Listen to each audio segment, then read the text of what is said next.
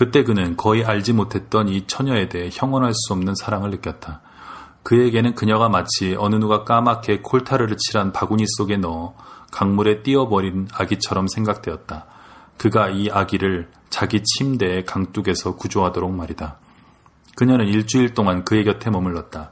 그리고 다시 건강하게 되었을 때 그녀는 프라하에서 200km 떨어진 그녀의 시골 도시로 되돌아갔다. 그런데 이제 내가 바로 앞서 이야기했던 그 순간이 이어진다. 바로 나는 토마스의 삶을 열어줄 열쇠를 본다. 토마스는 창가에 서서 앞마당 너머 건너편에 있는 거주구에게 담벽을 바라보고 곰곰이 생각한다. 그녀를 영원히 프라하로 데려올 곳인가?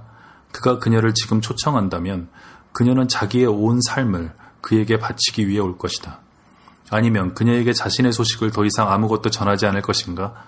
이는 테레사가 쓸쓸한 시골 도시에서 식당 종업원으로 머물고 그가 그녀를 다시는 못 보게 된다는 것을 뜻한다. 그녀가 그에게 오기를 그는 원하는가? 아니면 그렇게 되기를 바라지 않는가? 그는 앞마당 넘어 건너편 담벽을 바라보며 대답을 구한다. 계속 그에게는 자기 침대에 누워있던 그녀의 모습이 눈앞에 떠올랐다. 그녀는 그가 지금까지 살아온 동안의 기억으로는 어느 누구와도 닮지 않았다. 그녀는 연인도 부인도 아니었다. 그녀는 그가 까맣게 콜타르치를 한 광주리에서 주워 올려 자기 침대의 강둑에 내려놓은 아이였다. 그녀는 잠이 들었다. 그는 그녀 곁에 무릎을 꿇고 앉았다. 열기가 있는 그녀의 호흡은 보다 빨라졌다. 그리고 그는 약한 신음소리를 들었다. 그는 자기 얼굴을 그녀의 얼굴에 갖다 대고 잠들어 있는 그녀에게 위로의 말을 속삭였다. 얼마 후 그는 그녀의 숨결이 조용해지는 것을 느꼈다. 그녀가 자기도 모르게 자신의 얼굴을 그의 얼굴을 향해 치켜드는 것을 느꼈다. 그는 그녀의 입술에서 열기의 씁쓸한 냄새를 맡았다. 마치 그녀 육체의 친밀감을 완전히 빨아들이려는 듯 그는 이 냄새를 들이켰다. 그에게는 그녀가 이미 여러 해 동안 그의 곁에 있었고 이제 임종의 자리에 누워 있는 것으로 여겨졌다. 갑자기 그는 그녀가 죽은 뒤 자신이 살아남을 수 없으리라는 확신이 들었다.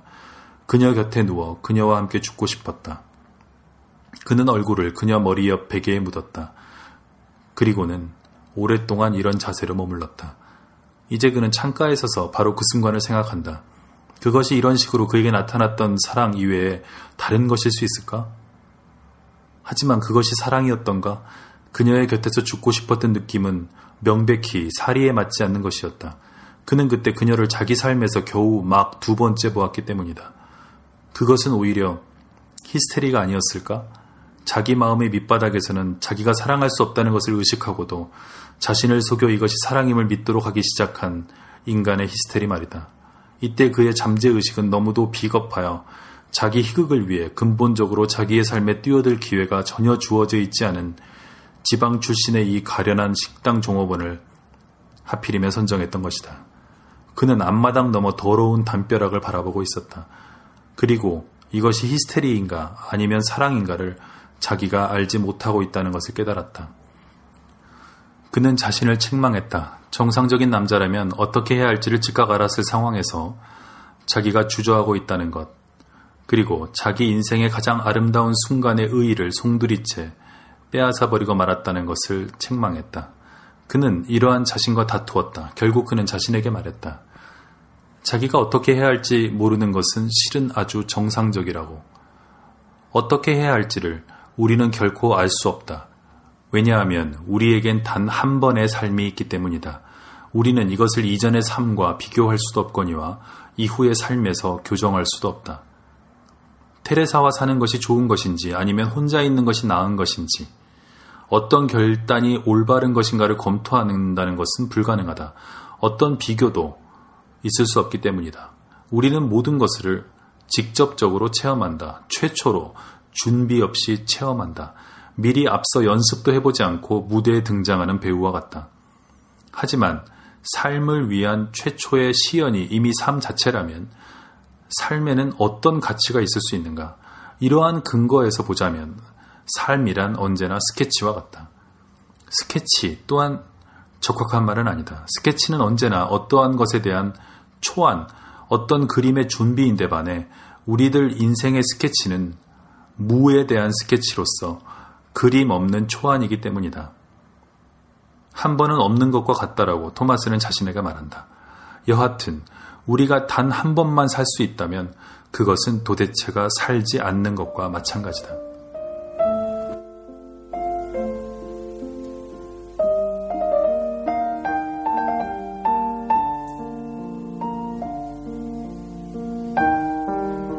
네, 잘 들으셨습니까? 네, 이 부분이 그 소설에서는 어, 상당히 앞부분에 있습니다. 완전히 앞은 아니고요.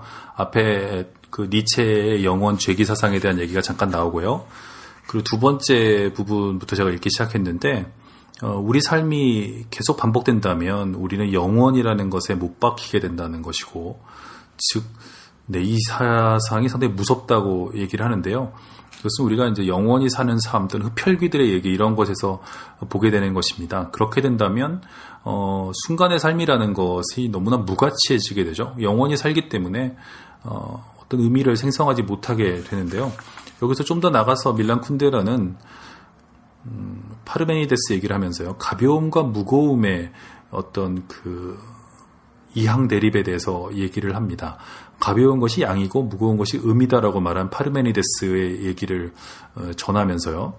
어, 이것이 맞는 얘기냐, 틀린 얘기냐, 그러면서, 어, 뭐 이런 얘기들을 끌어냅니다. 여기서 어, 답을 주는 것은 아닙니다. 왜냐하면 사실은 에세이를 쓰고 있는 것처럼 보이지만 밀란 쿤데라는 소설을 쓰고 있는 것이죠.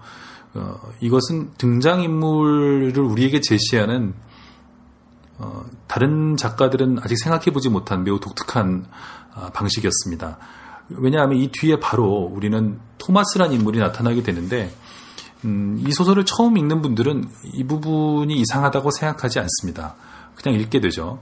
그런데 어, 이 부분은 다시 읽어보면 대단히 이상합니다. 왜냐하면 이미 여러 해 전부터 나는 토마스를 생각해 왔다라고 얘기하는데 여기서 나가 누구냐는 거죠. 나가 누구냐. 소설을 다시 읽을 때는요, 어, 이런 시점에 주의하면서 읽으면 상당히 재밌는 발견들을 할 때가 많이 있습니다. 나가 누구냐? 이 발화자가 누구냐? 예를 들면, 마담 보바리의 에, 그 앞부분도 대단히 이상합니다. 그 앞부분에 샤를 보바리가 학교에 나타나는 장면이 있는데요. 마담 보바리의 남편이 되죠. 그런데 이 샤를 보바리를 보고 얘기하는 사람이 있어요. 샤를 보바리의 모자에 대해서 얘기하는 사람이 있고요. 근데 그게 누구냐는 거죠. 왜냐하면 그 사람 끝까지 나오지 않습니다. 그 뒤에는 어, 바로 시점이 바뀌면서요. 소설이 끝날 때까지 음, 그 시점은 다시 반복되지 않습니다. 어, 그 부분을 주의해서 앞부분을 읽어보면 재미있으실 텐데요. 이 밀란 쿤데라의 참을 수 없는 존재의 가벼움의 이 나라는 것은 사실은 작가죠. 작가입니다. 작가가 자기 등장인물을 보고 있습니다. 이미 여러 해 전부터 나는 토마스를 생각해왔다고 합니다. 여기서 이 토마스는 누구냐면 주인공이죠. 주인공 남자입니다. 이 주인공에 대해 생각을 해왔는데 이 다음 문장을 보시죠. 그러나 이 같은 철학적 숙고의 조명 아래에서야 비로소 나는 그를 명백히 내 앞에 보게 되었다. 즉 등장인물을 생각하지만 확실하게 구체화되지 않았던 것입니다. 모든 작가들이 그런 과정을 거치죠. 어, 등장인물에 생각합니다. 어떤 인물일까? 키가 몇 센치일까? 그 다음에 뭐 뚱뚱할까? 말랐을까? 여러 가지를 생각합니다. 그런데 밀란 쿤데라의 경우에는 이런 가벼움과 무거움, 이 소설의 제목도 여기에서 연원했을 텐데요. 그 가벼움과 무거움, 그 다음에 영원히 산다는 것, 그리고 어떤 찰나적인 삶과 사랑의 문제, 이런 죽음, 이런 것들을 생각하면서 비로소 토마스가 실체를 가지고 자기에게 나타났다는 겁니다. 등장인물이 그야말로 등장하는 장면입니다. 그리고 그가 자기 집 창가에 서서 앞마당 넘어 건너편 거주 구에게 담벽을 바라보며 무엇을 해야 할지 몰라 하고 있는 것을 나는 본다.